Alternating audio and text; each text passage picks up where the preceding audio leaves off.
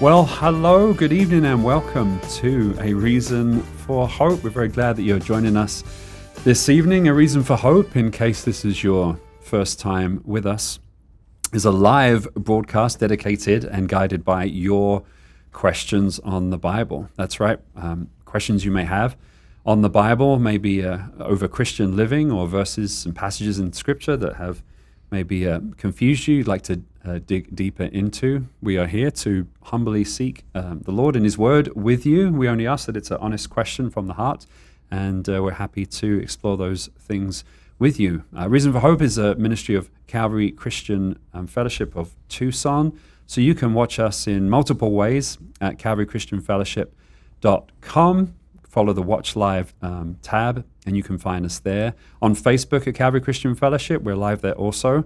On YouTube at A Reason for Hope.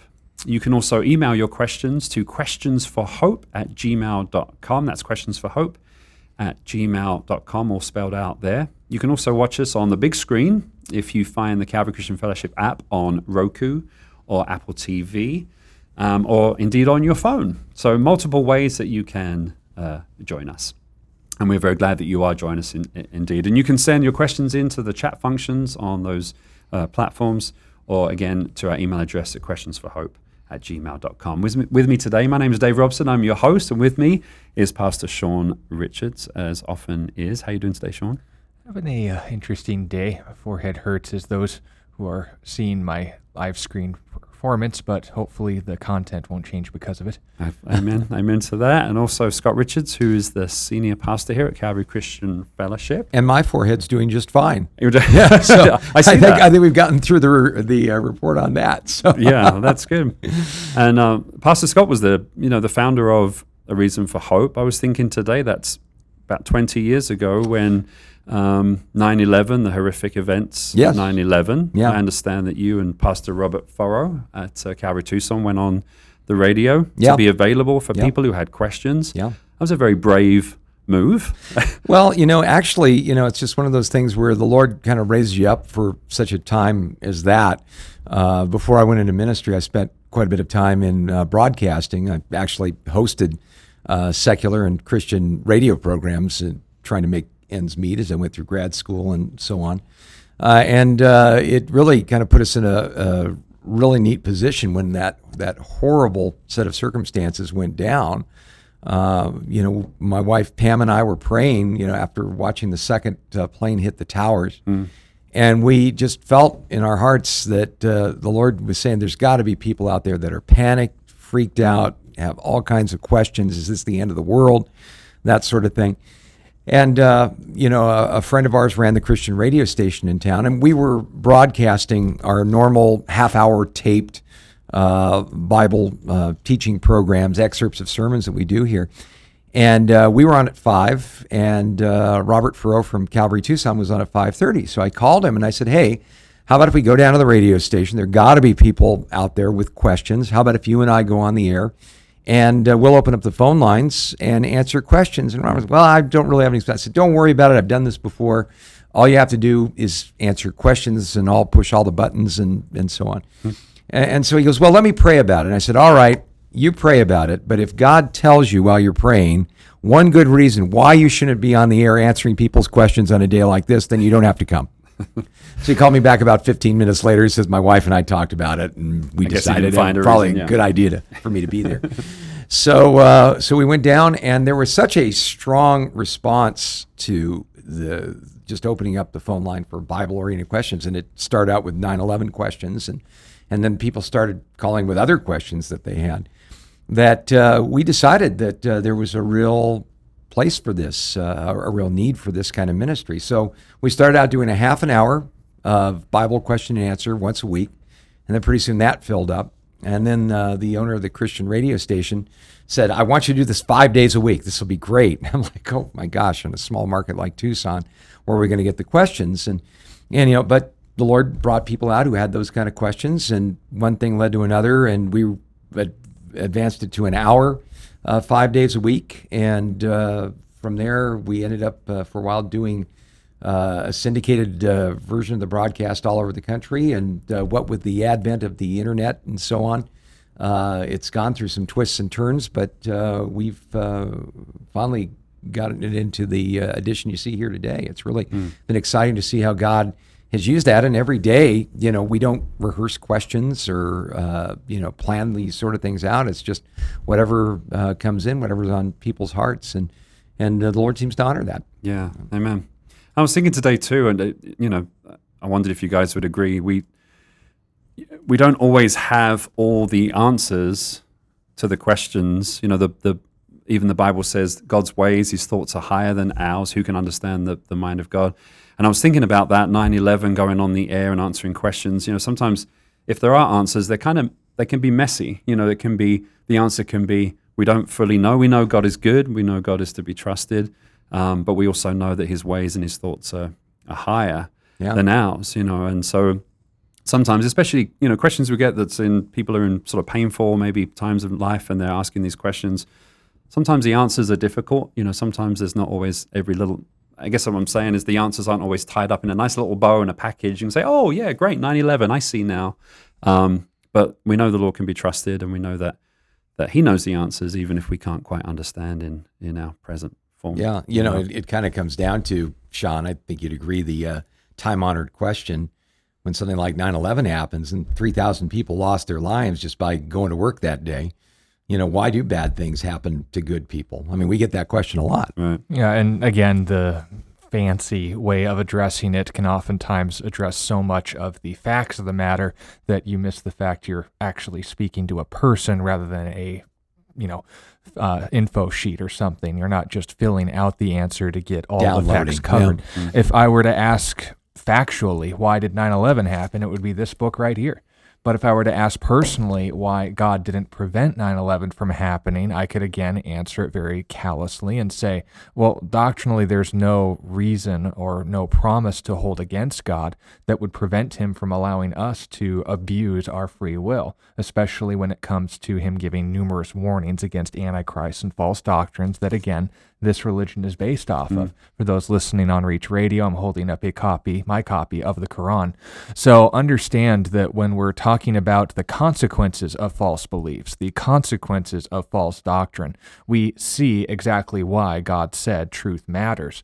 But if on the other hand we take a step back and go, but why didn't God prevent me from experiencing these feelings? And again, it's tempting to just address the issue as if it was a straightforward question. Well, what ultimately, as far as the eternal scope of things, do your feelings actually matter? At the end of all of this, does it change the fact that God is good when things other than God aren't being good? Hmm. And of course, you can end up missing the real heart behind the issue. They're not asking for a citation of Surah 929 and the call to subjugate non believers because, according to Surah 9 and verse 30, we are under divine punishment for saying that Christ is the Son of Allah. That we could go into the um, international intrigue and demographics of the man who inspired the 9 11 attacks, Osama bin Laden, and his prophet before him when they recognize us as a quote unquote Christian nation and don't make the distinction, which Islam doesn't, between church and state. When we look at all these facets and issues, the person who asked the question is still sitting there and going, I can't spell philosophy, let alone grasp what you're getting at. So that gives me an opportunity to take a step back and go, okay, given the facts on the table, did God ever promise that 9 11s wouldn't happen? No. Should we expect anything less than 9 11s to be happening, not just today, but every day? And the answer is no. So then we have to fall back on what we do know. When, and it's not that, you know, we just don't know the answers, we can. People are not God. and things other than God won't act like God. If God allows this, does that show that he's negligent or that he's uh, or that we would wish that he was tyrannical? And that's oftentimes the dilemma I want to encourage people's thoughts into because at the moment, when people are asking these sort of questions, why does God let bad things happen? They're assuming that a world would be better if there wasn't a world to begin with. Mm. And that's an easy thing to say when you're in pain. Oh, if I had never had this foot, then I wouldn't be feeling the pain of stubbing it. Oh, if I didn't have this head, then it wouldn't be aching right now. And on and on it goes. But then you realize, well, I like my head. I, I, like where it is, that even though it's not comfortable at the moment, I can put a hat on it. It's great.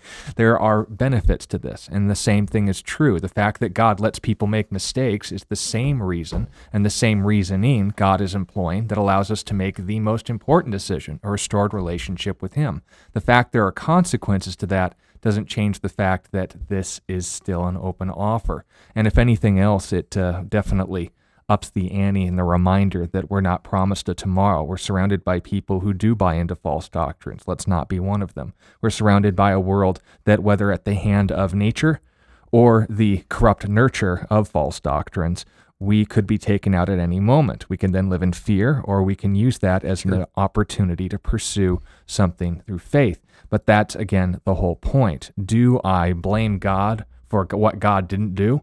Or do I ask myself, what am I doing in the midst of things other than God doing what things other than God have always done? Mm. Yeah. Yeah.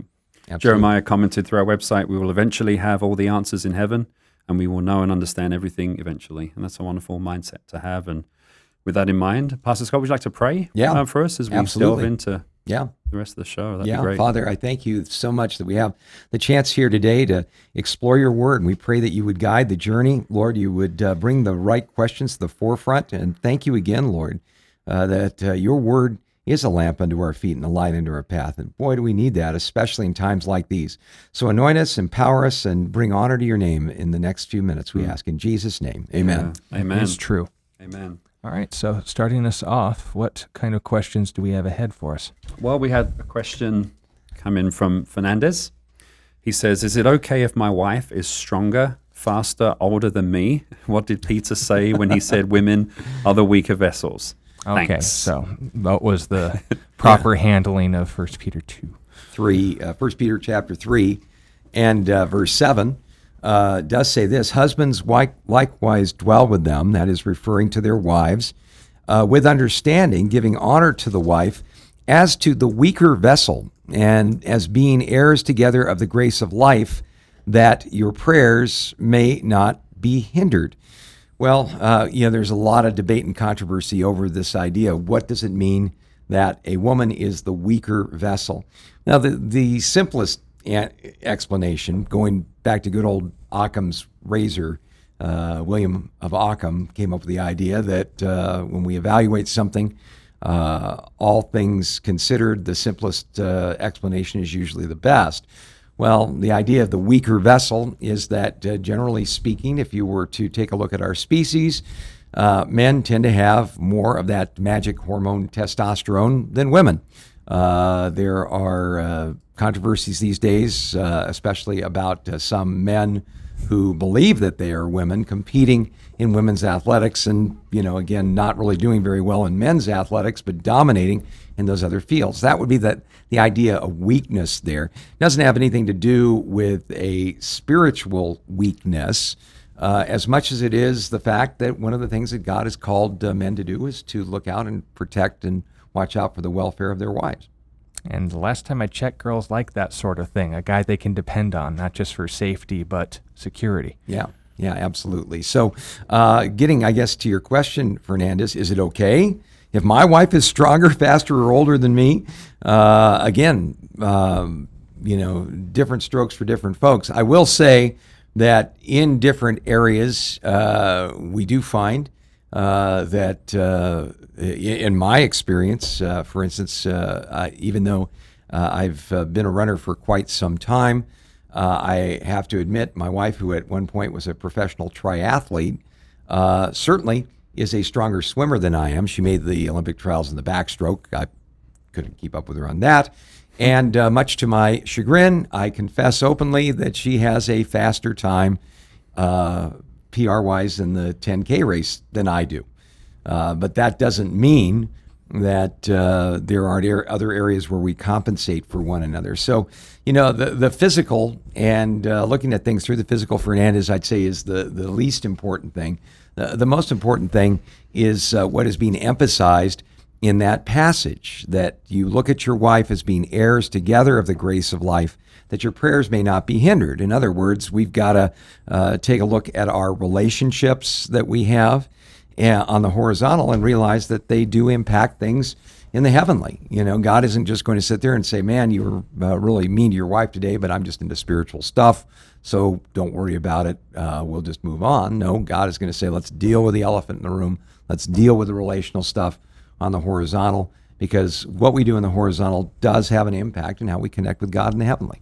So, to note, it's not saying women as a rule are inferior. It's noting either a physical weakness and thus a requirement on the man's part to be sensitive to that. And also note it goes on what else to describe, this being a spiritual conversation distinction. Not to say, and again, we're not Muslims, we don't believe women are spiritually deficient to men we're noting the point Peter's saying be a good husband, not an abusive one. Don't model Genesis 3 as the new commandment, say it as the uh, thing that's ne- needing to be fixed. That's the point. Yeah. Mm. All right. Um, another question, I guess several questions from Leon. Or, yeah, the, the laws. Yeah. Uh, Leon asks, was there laws before the Ten Commandments? I can note the first law do not eat of the tree of the knowledge of good and evil. Mm-hmm. That was the first law, and we couldn't get that straight. But uh, what's also interesting as well is, and this is an interesting one that I've had conversations with people online about. Uh, we'll follow up on the rest of the question here in a moment. But when people ask the question, you know, Moses was obviously the first guy God used to reveal his nature in writing. Right. So when people ask the question, Am I doing what God would have been doing in this situation? they could check. Yeah. And they would have direct access to that. And people say, Oh, so from the time of Adam all the way to Abraham, they wouldn't have had that, even going into the time of Joseph. And the answer is actually no because understand that just because God wasn't revealing in writing doesn't mean there wasn't a revelation available for God. The reason I say that is because in the book of Genesis, chapter 5, we're given an interesting detail about uh, a man's longevity before the time of the flood. And note the dates here aren't one to another. It's not that he lived such and such a time, then he finally had one kid and died. Right. We're not like, you know, honeybees or anything like that. He continued to have children through this time span, and his children interacted with him during this time span. It's an inference, but it's an informed one. In Genesis chapter 5, we're told in verse 3 Adam lived 130 years and begot a son in his own likeness after his image and named him Seth. After he begot Seth, the days of Adam were 800 years, and he had sons and daughters, so that all the days of Adam lived were 930 years, and he died. Now, Genesis 5 will go point by point through the genealogy of the line of Seth, contrasted to the line of Cain, which ended in Genesis 4 and it leads into Genesis 6 for those of you doing basic addition. But what's interesting about the 800 plus years that Adam was living, understand that that timeline would put us right about at the point where we read in Genesis chapter 5 and verse 28 when Lamech was 182 years old and had Noah. Noah was born around the same time chronologically that Adam died. And if you remember, Adam was witness to in Genesis chapter 3 and verse 7 a personal revelation of God on a daily basis with him and his wife, the right. mother of all living, Eve. Right.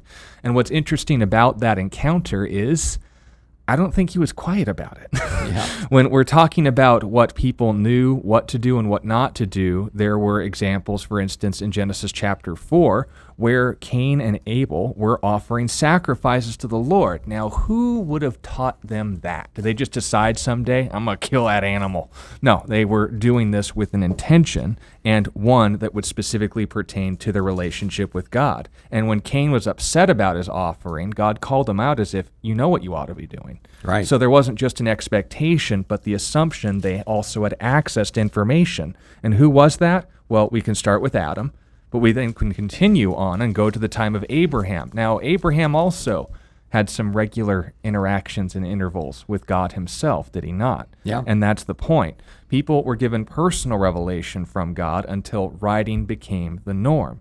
So, if that's then the case, there weren't an absence of laws, there was a different means by which we understood the law. It's the same as we do today. What would Jesus do? But then they could just go, well, he knows him. What did he do? Yeah. and that was the difference. So we can't say that during prehistory that there were no laws. There were people who rejected the standard of the law, which was God's nature. That was the lineage of Cain. And we know those who lived apart from God, like Genesis 11, the nations that were scattered, who rejected the call to be to spread out, to be fruitful, multiply, to fill and subdue the earth.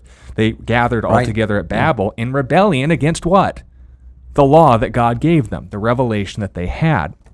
So it's a non starter to say uh, the hypothetical follow up on this. Since there were no laws, would this be a more plausible interpretation? Though there were plenty of laws, they just didn't put them in writing. Revelation was on a person by person basis, not a codified one, a book based one. Yeah, yeah, and I mean we could point out a number of of uh, situations where God had revealed His truth uh, long before uh, the time the Ten Commandments came on the scene. You know, we think about uh, first of all a fellow by the name of uh, Melchizedek who uh, came to Abraham. Uh, or met Abraham, and uh, he was a priest of the Most High God. I thought he was a Jebusite king. well- what's this? What's this pagan foreigner doing with an understanding of God to the point where he was a priest? Yeah. And the author of Hebrews would then compare him to Jesus. Yeah, and uh, a priest does one of two things. They represent God to man or man to God. And so uh, evidently he had some revelation uh, of God. Uh, I think about Noah and the commandments that he received coming off the ark. God gave him instructions as well. So, yeah, there definitely, Leon, there were uh, definitely laws uh, before the Ten Commandments. So then, as the follow up to that, not just the laws, but what was the follow up question? Yeah, if the sons of Seth and daughters of Cain are the Neph- uh, Nephilim, how could this be when there was no laws? Wouldn't it make more sense that it was uh, fallen angels instead of humans since there were no laws? Well, we the first established here that there were, in fact, laws. Right. Uh, Cain and Abel understood the laws of God. Uh, evidently, there were laws because uh, we are told that uh, in Genesis chapter 6 uh, that the thoughts of men's hearts were only evil continually, and that the Lord was sorry that He'd made man on the earth at that point. And so uh, there were definitely laws and laws that were being uh, broken at that point. As far as uh, the sons of uh, Seth and the daughters of Cain uh, being the ones that uh, gave us, in a sense, the Nephilim, that's generally speaking the point of view that we take on this broadcast. There's an awful lot of um, um, internet clicks and books written about the Nephilim being the offspring of uh, the uh, sons of God and the daughters of men, saying that the sons of God were angels. But uh, we're told again that the term sons of God uh, can equally and uh, aptly apply to people who had a genuine relationship with God, as opposed to those who don't. Behold, what manner of love the Father has given to us, that we should be called the sons of God. Um, if you want to stick to the Old Testament, Hosea 1:10 notes that the nation of Israel were also considered sons of God because it's not describing your genus, it's describing your relationship. And when people bring up this idea that the sons of God were fallen angels, well, there's a huge problem with that, at least in, in my estimation. Uh, they'll point to the book of Job, where it talks about the sons of God coming and presenting themselves before God in Job chapter 1 and verse 8. And we were told, and Satan also came in among them. Now, notice there's a contrast between Satan and these sons of God to begin with. The other thing that we never find in the uh, Old Testament is uh, the idea that uh, fallen angels or fallen human beings would be referred to as sons of God. It implies a family relationship there.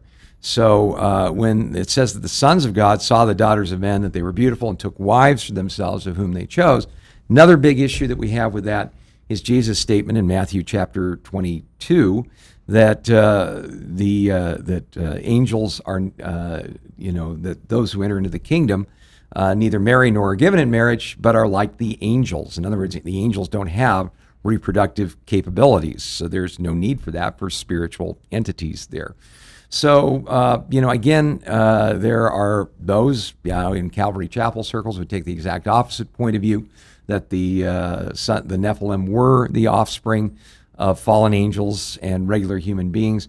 It seems, though, to me, the other kicker in that direction is that uh, when we take a look at the context of the first five books of the Old Testament, that is uh, the Pentateuch as we know it.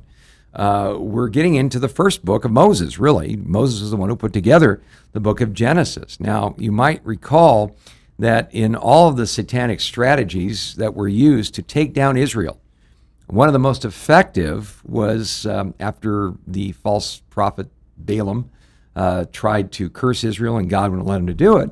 uh, he evidently said, Oh, I've got the perfect alternative. Just send those Moabite women and Midianite women down into the camp. Uh, have them strike up romantic relationships and say, Oh, honey, you know, it would be so much more romantic if we could have a little idolatry before things went any further. Mm-hmm. And it worked like a charm. The 23,000 uh, Israelites fell as a plague along that line. Really interesting. Uh, and it's almost like when we take a look at Genesis chapter 6, we see a shot over the bow. What was being prophesied there or described there? Uh, I believe what was being described was that the sons of God, that is the godly line of Seth described in Genesis chapter 5, were getting together and having unequally yoked relationships with the daughters of Cain, uh, hence the sons of men uh, being involved there. And because of that spiritual compromise, the knowledge of the true and living God was uh, really being threatened from extinction on the earth at that point. I think there's a, a, a lot uh, more of an applicable biblical principle there than kind of going out in the twilight zone and saying, "Oh well, you know that's how these giants got going," and and uh, you know if you're not careful, then uh, uh, demon's going to come, and you know, and everybody's got a story. So I, I, do think it's a picture of the dangers of being unequally yoked, not sharing. Uh, the relationship with Jesus Christ as the foundation of your relationship more than anything else plus associating your relationship with God as tied into your genetics as a non starter. The nation of Israel wasn't righteous because they were sons of Abraham. In Isaiah chapter 11 and verse 10, the Messiah is predicted as the one in whom the non Jewish nations would place their hope, and that was prophesied. Yeah. So when we're talking about this issue, I'm just trying to understand Leon's logic and that because there were no laws, or at least no written laws, therefore that would cause the fallen angels aspect to be a more rational one. I think there's a misunderstanding, and again, I'm racking my brain about this, about what laws are. Laws don't determine re- reality, they simply reflect the foundation of it. A bad law could be in conflict with God's nature and still be written. Right. But a law that is in alignment with God's nature is by definition a good law. But notice whether you wrote anything or not, it wouldn't change. So if there were wasn't a written rule that demons weren't allowed to copulate with attractive women in Genesis 6, that wouldn't suddenly have become a rule like, oh, God's saying I forgot to write that down. I better prevent this from happening because apparently it happened again in Numbers chapter 13 and verse 32. They were in Canaan. Yeah. So either the term Nephilim just means the, the, the big guys in town, or it's uh, this bizarre and anachronistic idea of, oh, well, these uh, half demon hybrids were trying to undo salvation in Hebrews 2 16 through 18. Angels aren't given aid, but they are given aid to the sons of Abraham. See your genetics. Noah was perfect in his genealogies. Yeah, a godly line, not a weird superhuman. You know, I, I don't get. I don't even get yeah. want to get into it. But the point yeah. being made is that laws don't become morality. Morality is reflected in laws, and morality isn't based on what laws are or aren't written, it's in the nature of God. It's a non starter to say these demons would have had free reign to do this because we know angel or demon, your relationship with God is the difference. Right. Wouldn't A, be identified as sons of God? B, human beings can be identified as sons of God. C, when it comes down to it, you have to take this at face value. What's been told to us? Have angels in any sense have been mentioned in the first six books or six chapters of Genesis? No.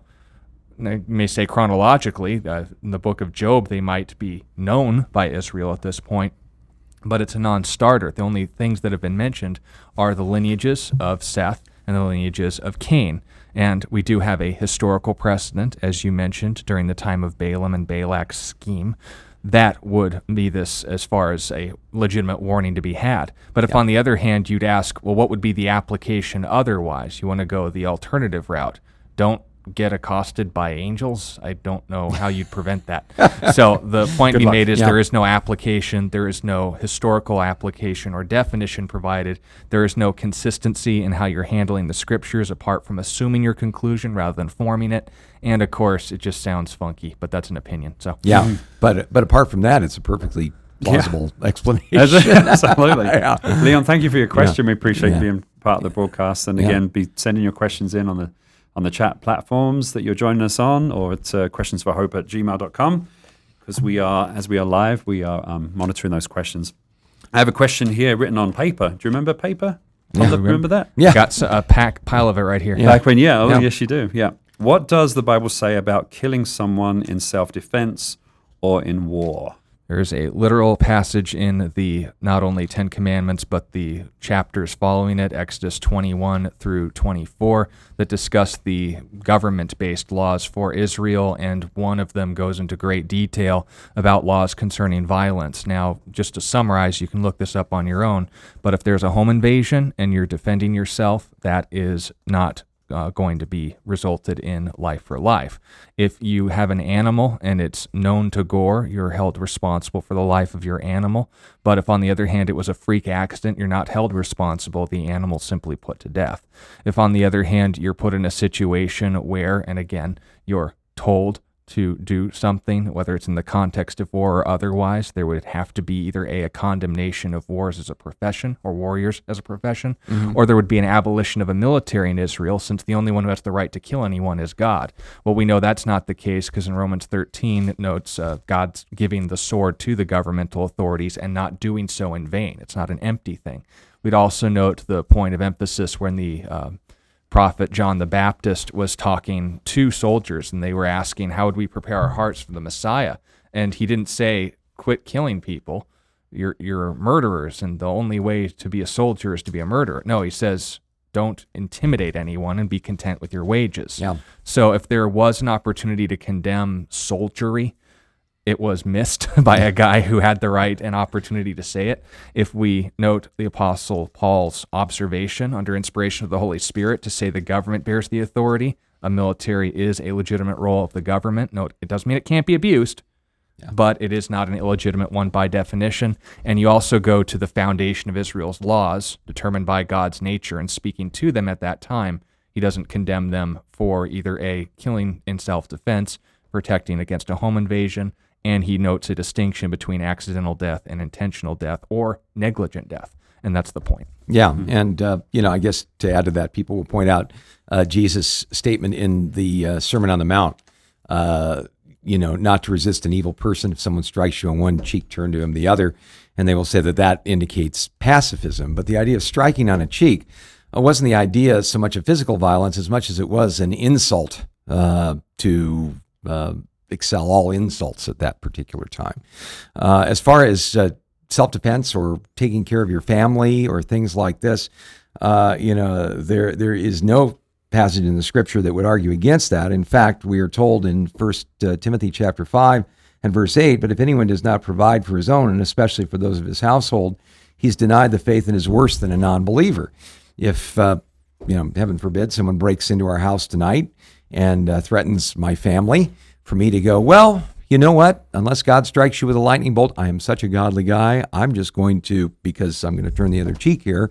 Uh, if I were to stand before the Lord and try to explain that, I don't think he would take a, a very high view of that particular logic. Uh, greater love has no man than this than to lay down his life for a friend. Uh, you know, again, Jesus was the ultimate example of that, being willing to die for us. But, uh, you know, on a uh, smaller level, uh, if we aren't willing to lay down our lives for the people that we love and here and now, I'm not sure how we call ourselves Christians. So, Yeah. Yeah. Great answer. Thank you for that. It was a nameless question, but we hope that you're with us, and um, thank you for, for sending that question in. Got a question from Essay on YouTube, do we not? Um, go ahead if you see it there. Yeah. Yeah, uh, 2 Samuel 16, when uh, Shimei was cursing David with a judgment from God, as David assumed, or was Shimei just being a jerk? Uh, it's the latter. Uh, we know that because after Shimei was uh, given literally the rest of David's lifetime to either seek reconciliation or to call back the cursings that he laid on him because Shimei was a supporter of King Saul when he was leaving the city. Um, there was an interesting I guess, uh, follow up instructions to David from Solomon that mentions him specifically by name. This is Second Kings chapter, or First Kings rather, chapter 2 and verse 8. You see, you have with you Shimei the son of Gera, a Benjamite from Bahurim, who cursed me with a malicious curse in the day when I went to Mahanaim. But, uh, when, but he came down to meet me at the Jordan, and I swore to him by the Lord, saying, I will not put you to death with the sword. Now, therefore, do not hold him guiltless, for you are a wise man and know what you ought to do with him. Bring his gray down, uh, gray hair down to the grave with blood. Now, people will say, well, that's a historical review. It doesn't mean that that was a good decision by King David. Maybe he was being vindictive, you know, stewing in those insults for a while. And he's just like, you know what, Solomon, just kill that guy. no, it wasn't like that. When David was giving his final instructions, the point of emphasis was Shimei had gone from a brown haired to a gray haired man and was still cursing King David. And so, with the passing of power from David to Solomon, he reminds him, This guy's only going to be trouble to you. And he mentions a few other people for the same reasons as well. He spent his entire life unrepentant and cursing God's anointed. Now, because he hadn't uh, sought reconciliation, he was going to get the conflict he was insinuating. Yeah, you know, as far as the uh, essence of that question, the only thing I'd add is in 2 Samuel 16, uh, when Shimei was cursing David, talk about kicking someone when they're down. He's fleeing Jerusalem because Absalom is going to take him out if he doesn't. Uh, and uh, Shimei finally feels like it's his time to get even with this uh, guy that had usurped in his mind a good old Benjamite by the name of Saul. Yep. Uh, and uh, and so uh, he was cursing him. He was calling David a bloodthirsty man, you rogue. The Lord has brought you down upon you all the blood of the house of Saul, in whose place you've reigned, and the Lord has delivered the kingdom into the hand of Absalom, your son. So now you're caught in your own evil because you're a bloodthirsty man. Well, that sounds like uh, someone pronouncing a curse. You see, God wouldn't let you get away with it, David. You're going down. Well, Abishai, uh, one of the sons of Zeruiah, who was, I guess, part of David's uh, special forces, said, Why should this dead dog curse my lord the king? Please let me go over and take off his head. so you, know, you can see that uh, Shimei was doing a great job of cursing and it kind of provoked this response.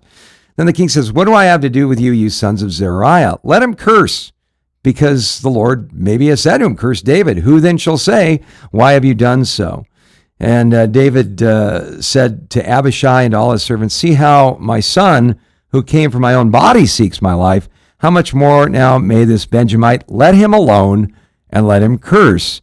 For so the Lord has ordered him. It may be that the Lord will look upon my affliction and that the Lord will repay me with good for his cursing that day you know, I love David's attitude here. He's kind of like, um, maybe, maybe not. Maybe God is cur- telling him to curse me. I, I don't know the mind of God at this particular point, but God will balance the books. God's going to show us who's who and what's what. Um, you know, it's interesting how there's a another proverb that says, uh, "Don't curse uh, your enemy when he's fallen, or the Lord might hear you cursing him and bless him instead. So, uh, you know, the bottom line is this uh, if someone is cursing you, if someone's running you down, you have an uh, interaction on the internet. Yeah, uh, you know, one of the the uh, most interesting conversations, or at least among them, that I had with Chuck Smith when I went on staff at Calvary Costa Mesa was something like this. I said, Chuck, you know, you're in a high profile position, and there are literally people who spend their days on the internet with an I hate chucksmith.com website. Uh, doesn't that bother you? You know, doesn't it bother you how visible some of your critics really are? And he kind of smiled and he said, Well, I've discovered something. If you spend your time trying to answer all the charges that critics make against you, that is all you're ever going to do you've got a choice. You can defend yourself or you can let the Lord defend you, but you can't do both.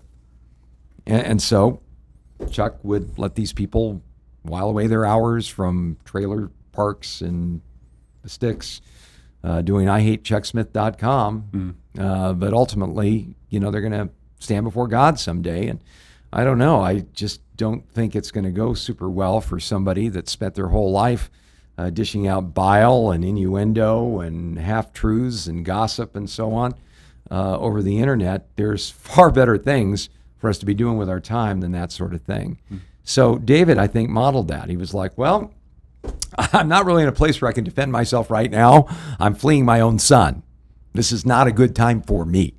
Um, this guy is just a distraction. He's just an afterthought. And as you mentioned, Sean, Shimei ended up uh, getting his a little later on down the road. But uh, David gave plenty of time for this guy to repent and plenty of time for God to um, try to reach him. Uh, he refused that and eventually reaped what he sowed. So, Thank you so much. Thank you for that question. We have a question from Katie. What is Yom Kippur, and should we be doing something as Christians to celebrate it? well, um, Yom Kippur, want to give us the uh, thumbnail s- sketch? Know in two words, it's the Day of Atonement. Uh, it's a Jewish festival that's, of course, from Scripture directly, and it was supposed to be a day where, under law, you were supposed to spend the whole day in mourning under pain of death. Now, of course, it's just like you can't legislate an emotion. Uh, the idea was stay at home, make sure that you're uh, emphasizing not uh, going into public gatherings and stuff. And you were violating this, you were violating a very serious command from the Lord. And of course, the Lord is the king, violating that knowingly and knowing the penalty. That's the point. Right. But the point being made is the word Day of Atonement was the one day a year where the high priest would go into not just the temple of God, they did that every day, but the presence of God, the Holy of Holies, to offer the blood of the spotless lamb on the altar, not just for Well, his on the sins. Ark of the Covenant. Yeah, on the mercy seat. Yeah. Not just for his sins, but the sins of the entire nation, the sins that had been committed but not dealt with personally and audibly. The uh, unknowing sins, venial sins, if you want to use the Catholic term. So the idea behind Yom Kippur was this universal status where sin was being judged, and that you all understood that this was going to be a hefty price to pay. Something is dying for the things I wasn't even aware of. And this is the only reason we have a state before God that's anything other than wrath. Yeah. So the idea of Yom Kippur and there's end times symbology involved in this as well as being a picture of the tribulation as a whole. But the idea would be that is this day was meant to be when the temple would serve its primary purpose in that they would go to the very presence of God and model essentially the crucifixion and foreshadowing Jesus' spilling of his blood for all of our sins universally. The lamb would be universally covering the sins of all of Israel, so nationally, I guess. But the uh, picture, of course, and all the other uh, traditions that have become associated with it can be discussed perhaps if you would like further inquiry. But what's interesting is, again, I emphasize that point. It was the day of the year where the purpose of the temple was most fulfilled. Every day it served a Right. purpose in offering sacrifices for sins. But we go to Israel today, you don't got a temple, let alone a Ark of the Covenant or a mercy seat upon it where you would offer the blood of this non-existent lamb. So how is it being practiced today? Well, as far as the Jewish religion is concerned, those who are Messianic Jews, those who believe in the Messiah, uh, know that the Yom Kippur has been fulfilled, that our sins have been universally atoned for for all time, the author of Hebrews says. Once for all, literally. But uh, those who are in the Orthodox community and the nominal Jewish community who are anticipating a temple, for nothing else than historical reasons in the latter, they don't have an opportunity to celebrate Yom Kippur in any other capacity than this state of mourning. And even then, because it's ironically been replaced instead of with mourning over your sin, it's a justification of your sins through pride. What do I mean by that? Well, today, and you go to Jewish communities and synagogues and so forth, they'll take this day and the days leading up to it, by the way, where they reflect on their good deeds and their good intentions behind those deeds and ultimately see if they, in this bizarre Zoroastrian pagan sense, balance out the bad deeds that they have committed in violation of God's law. So when they're asking themselves, you know, Hashem, was I a good boy this year? That is what it looks like now. But if, on the other hand, you were to go back then, it would be the entire nation literally on house arrest saying, I wasn't a good boy. And there's something dying right now because of that. So notice the flip. In the absence of the Messiah, the whole point's been missed. But as far as we as Christians are concerned, we're standing with the Messianic Jews where we can, like every day, be thankful that blood was shed so that ours didn't have to be. Yeah, there was another uh, ritual that was involved with that regarding uh, two goats. Uh, one would be killed and its uh, blood sprinkled on the altar. The other would have the priest lay its hand on the goat and pronounce the sins of the people, the sins and rebellion of the people on the goat. The goat would then be led away as far as possible into the wilderness. Uh, we get our term scapegoat uh, from that, and it's a The picture. goat would escape. It was a picture of God removing our sins as far as the east is from the west in that particular picture. You know, as far as the Day of Atonement and, you know, what does it say to us as believers? Well, first of all, it tells us to be really grateful that we're not under that same sacrificial system because those sacrifices, as was mentioned, the Day of Atonement would remind people every year just how bad and how far short of the far short of the glory of God they had actually come.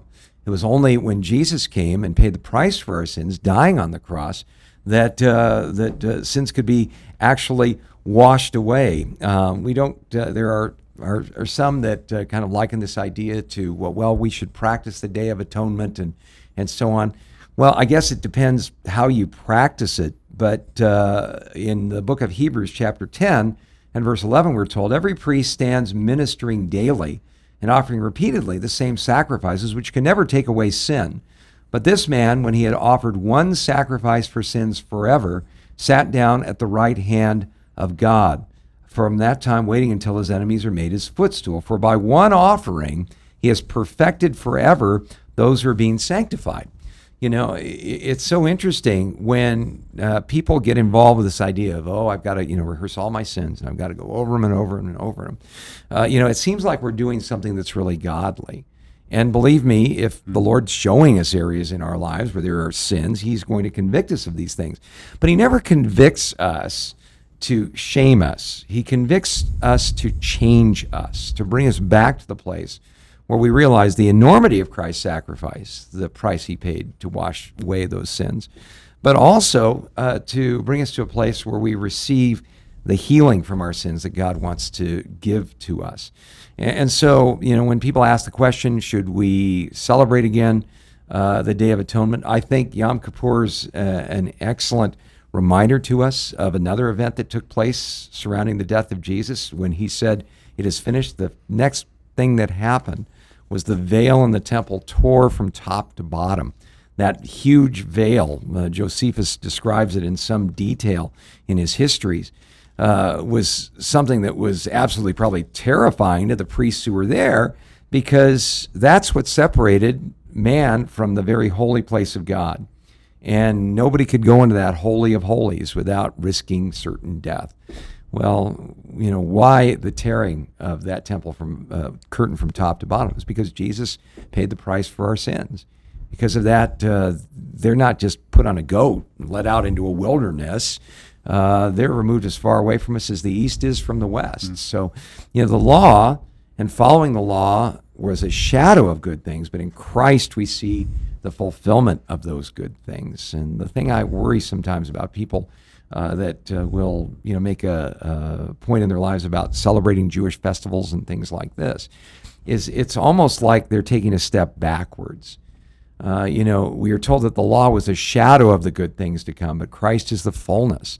Uh, you know, I heard it explained this way once, and it was John Courson who said, uh, you know, when we go back to the law and uh, the practice of festivals and, and Sabbaths and, and so on, it, you know, these things were shadows it's almost like you know we are like a married couple, uh, or a couple who's engaged to be married, and finally the big wedding day comes, and they've been separated for for months and months and months. They finally get to see each other after all this time on their wedding day. Could you imagine how strange it would be if uh, after the pastor pronounced them husband and wife and said you may kiss your bride? If the groom knelt down and kissed the shadow of his bride when his bride was standing right there. Uh, I think that's what happens to us when we settle for these rituals. I mean, we can certainly learn a lot from them. Jesus certainly fulfilled them. But if we get stuck in the idea of, oh boy, you know, I better keep these things again, boy, we've really missed it. We've really committed a serious error and probably should go back and read the whole book of Galatians and get it out of our system. So, thank you, Katie, for that question. Thank you for the, the answer as well. We have a, a question come in on uh, through Facebook um, from Adonai. Adeni. Adeni. Oh, thank you. I was going to apologize yeah. for the. He, he's our friend in uh, in Nigeria. Oh, and, good. Uh, sometimes he's in uh, Ghana. That he runs a Calvary Chapel uh, Bible College there. No way. Wonderful. Yeah, heavily Muslim area. He's a convert uh, from Islam to uh, being a born again believer in Christ. We love Adeni. Wow. wow. Yeah. yeah. Say his name one more time for me. Adeni. Adeni. Yeah. I love it. Yeah. Well, his question is from Acts twenty three three, um, which says, "Then Paul said to him, God will strike you." With whitewashed wall. For you sit to judge me according to the law, and do you command me to to strike contrary to the law? So he has a two part question. Question one Was Paul reviling Ananias in reaction to the strike he received or making a predictive declaration of the death that would befall him? Ananias, that is. And the second part is going by Paul's statement in the verse above how can we explain that Paul didn't know Ananias was the high priest as he claimed in verse 5? Um, Thank you. If I'll, you- I'll take the second part. Why don't you take the first? Oh, I wanted to point out he was being sarcastic. Uh-huh, Uh, when in we- there it comes to fulfilled prophecies, there's two alternatives to the question. Uh, if it was a fulfilled prophecy, why didn't we get told about its fulfillment? But if it wasn't a fulfilled prophecy, are there examples of other things that would then be in the future? And to the second part, yes. For example, Jesus predicted the destruction of the temple in Jerusalem. We don't have a written record of that being fulfilled. Doesn't mean it was a failed prophecy. But if, on the other hand, we were to note this is a divine curse on Ananias, uh, saying, God will strike you, you whitewashed wall. By the way, he was calling him a urinal. Uh, the point of emphasis that was being made was there's two options. This is either God's going to strike you as a prediction or God's going to strike you as an explicitive. You just got punched in the face and you want to return something in kind. I think that's allowed, especially given the fact Paul points out you're striking me unjustly. And that's what ticked him off the most because Yeah. there's nothing more frustrating than when the legal system is the one abusing you, not just the people who should be subject to it. Yeah. But then the question that's following up when he says, Do you talk to the high priest like that? And Paul goes, I didn't know he was the high priest. Yeah. Um, you could tell who was the high priest pretty easily, couldn't you? Well, in a sense, um, there's three possible explanations as to why Paul didn't recognize this guy as, as a high priest. Uh, some people believe that he didn't recognize this guy as the high priest because he'd been gone from Jerusalem for 20 years. And uh, people change in their appearance, they get older. You know, again, the uh, high priesthood would have uh, passed on from a couple of different people. So someone like, whoa, you're the high priest. Can't believe it. Uh, you know, the other uh, think that it might have something to do with what we read in Galatians chapter 4, where Paul talks about how he suffered from a disease of the eyes. He told the Galatians that if you could have taken your eyes and given them to me, he would have done so. We had such close fellowship. So, you know, again, uh, a lot of early written church traditions indicate that Paul did suffer from a disease of the eyes. So, probably couldn't see all that well. Um, But the most likely explanation is, is uh, Paul being sarcastic, uh, basically saying, I didn't think anyone who could act in such a manner could be the high priest. So, uh, you know, again, at that moment, Paul perceived that half the crowd were Pharisees and Sadducees and turned them against each other by pointing out that he was on trial for believing in the resurrection of the dead. And And, the whole thing debate, turned into yeah. a riot. So, but there you go. Yeah, so no, if you don't take into consideration Paul's being sarcastic at times, A, the whole book of Galatians isn't going to make a lot of sense to you, but that's also allowed. He was definitely uh, quick with his whip like tongue. Yeah. So uh, you know, again, uh, you know, maybe it was a little of both. Maybe it was the lack of eyesight. It certainly uh, was an indictment of how they were running this kangaroo court, which was custom designed to railroad Paul into an early death. So Yeah. So just to recap, uh, as far as Ananias' death being predicted, we can't verify that or deny it, so we won't come to conclusions. Being a divine curse, it could just been the fact he was punched unjustly. I think you're allowed to be mad. Noting the second question, again, there are opportunities and options. Could be both, could be one of the above, but it's important to note the crux of the situation was the same people who put Jesus to death unjustly were also abusing his representatives in the same way. yeah, I, I don't think the first possible theory about why he didn't recognize the high priest really holds water. In that Paul kind of knew who was who and what was what, being a Pharisee of the Pharisees, and He went to school with most of these guys. And yeah, I mean, uh, if I went to a, a alumni reunion at the U of A, I'd probably know who was who and what was what, unless, of course, um, I had forgot to put my contact lenses in that day, in which case I would be blind as a bat and probably not recognize people from farther away than about ten feet. I think there's part of that, but I think uh, it was probably Paul's wry way of saying, uh, you know, wh- what a travesty this is. You're here playing holy man, and you're having me struck without being on trial. So. Yeah. Thank you. Well, thank you so much for that that question, and God bless you in your ministry out there. We're so glad you're part of the the show, a regular. Yeah. I understand. Yeah. So thank you so much. We're coming up on the end of the show pretty, here pretty soon. I have a One more, something. uh, yeah, one more question we can finish from Dave, who wants to know about the Shincheonji Church and uh, Chairman Lee Man-hee. Obviously, we can't go into all of his doctrinal statements, but the rumor is, and we'd agree, that it's a cult. Instead of going through their quotations, we'll let you, Dave, do your homework. How do we recognize what a cult is? Yeah, we got an acrostic we throw out on that. It's C U L T. Uh, what do they say about Christ? Uh, this particular church says that their leader is Christ, that uh, Jesus wasn't God. They deny the doctrine of the Trinity. Uh, the U stands for what is their understanding of Scripture? Can you only understand Scripture based upon the teachings of their group? They say that their leader, uh, this gentleman Lee, has the only true interpretation of the Bible. L stands for legalism. Uh, they will basically say that you have to follow their guidelines, their strict rules in order to be saved. Uh, the T stands for trust. Do you trust in Jesus for your salvation or do you trust in the group? I would say on all four of those, uh, this uh, group definitely passes the test of a cult.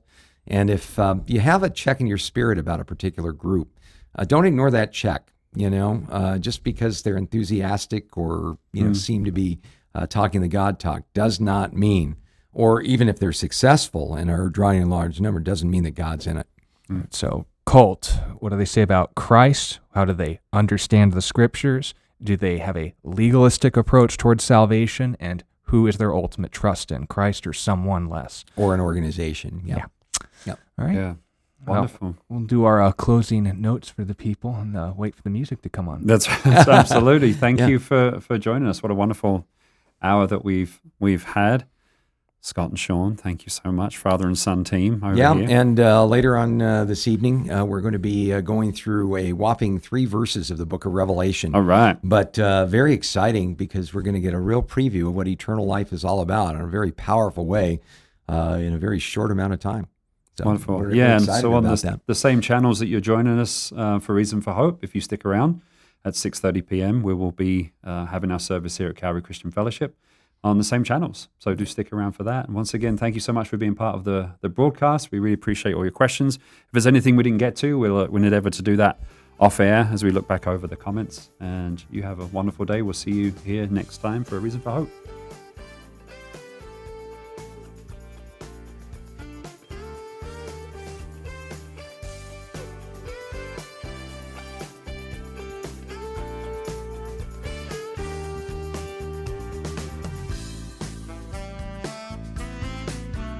You've been listening to A Reason for Hope.